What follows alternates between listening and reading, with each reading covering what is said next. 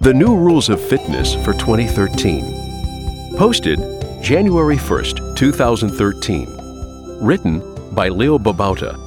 Read by Fred Stella. We've entered 2013, and yet most of us think of exercise like it's 1991. Let's toss out the old and welcome the new.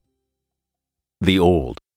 Long sessions of jogging or marathon sessions on the elliptical machine or treadmill or working every body part individually on a dozen different weight machines and dumbbell stations, doing circuits in a women oriented fitness center, taking dance aerobic or kickboxing aerobic classes.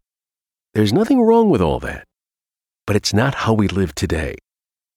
Today, we live online in a world of Facebook and Twitter and Instagram and Pinterest, of Gmail and iPhones.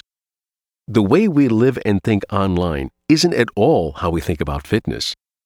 Let's take a cue from how we actually live and think today and change up fitness.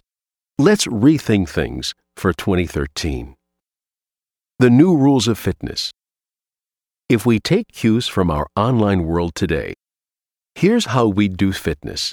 And some of us are already doing it this way.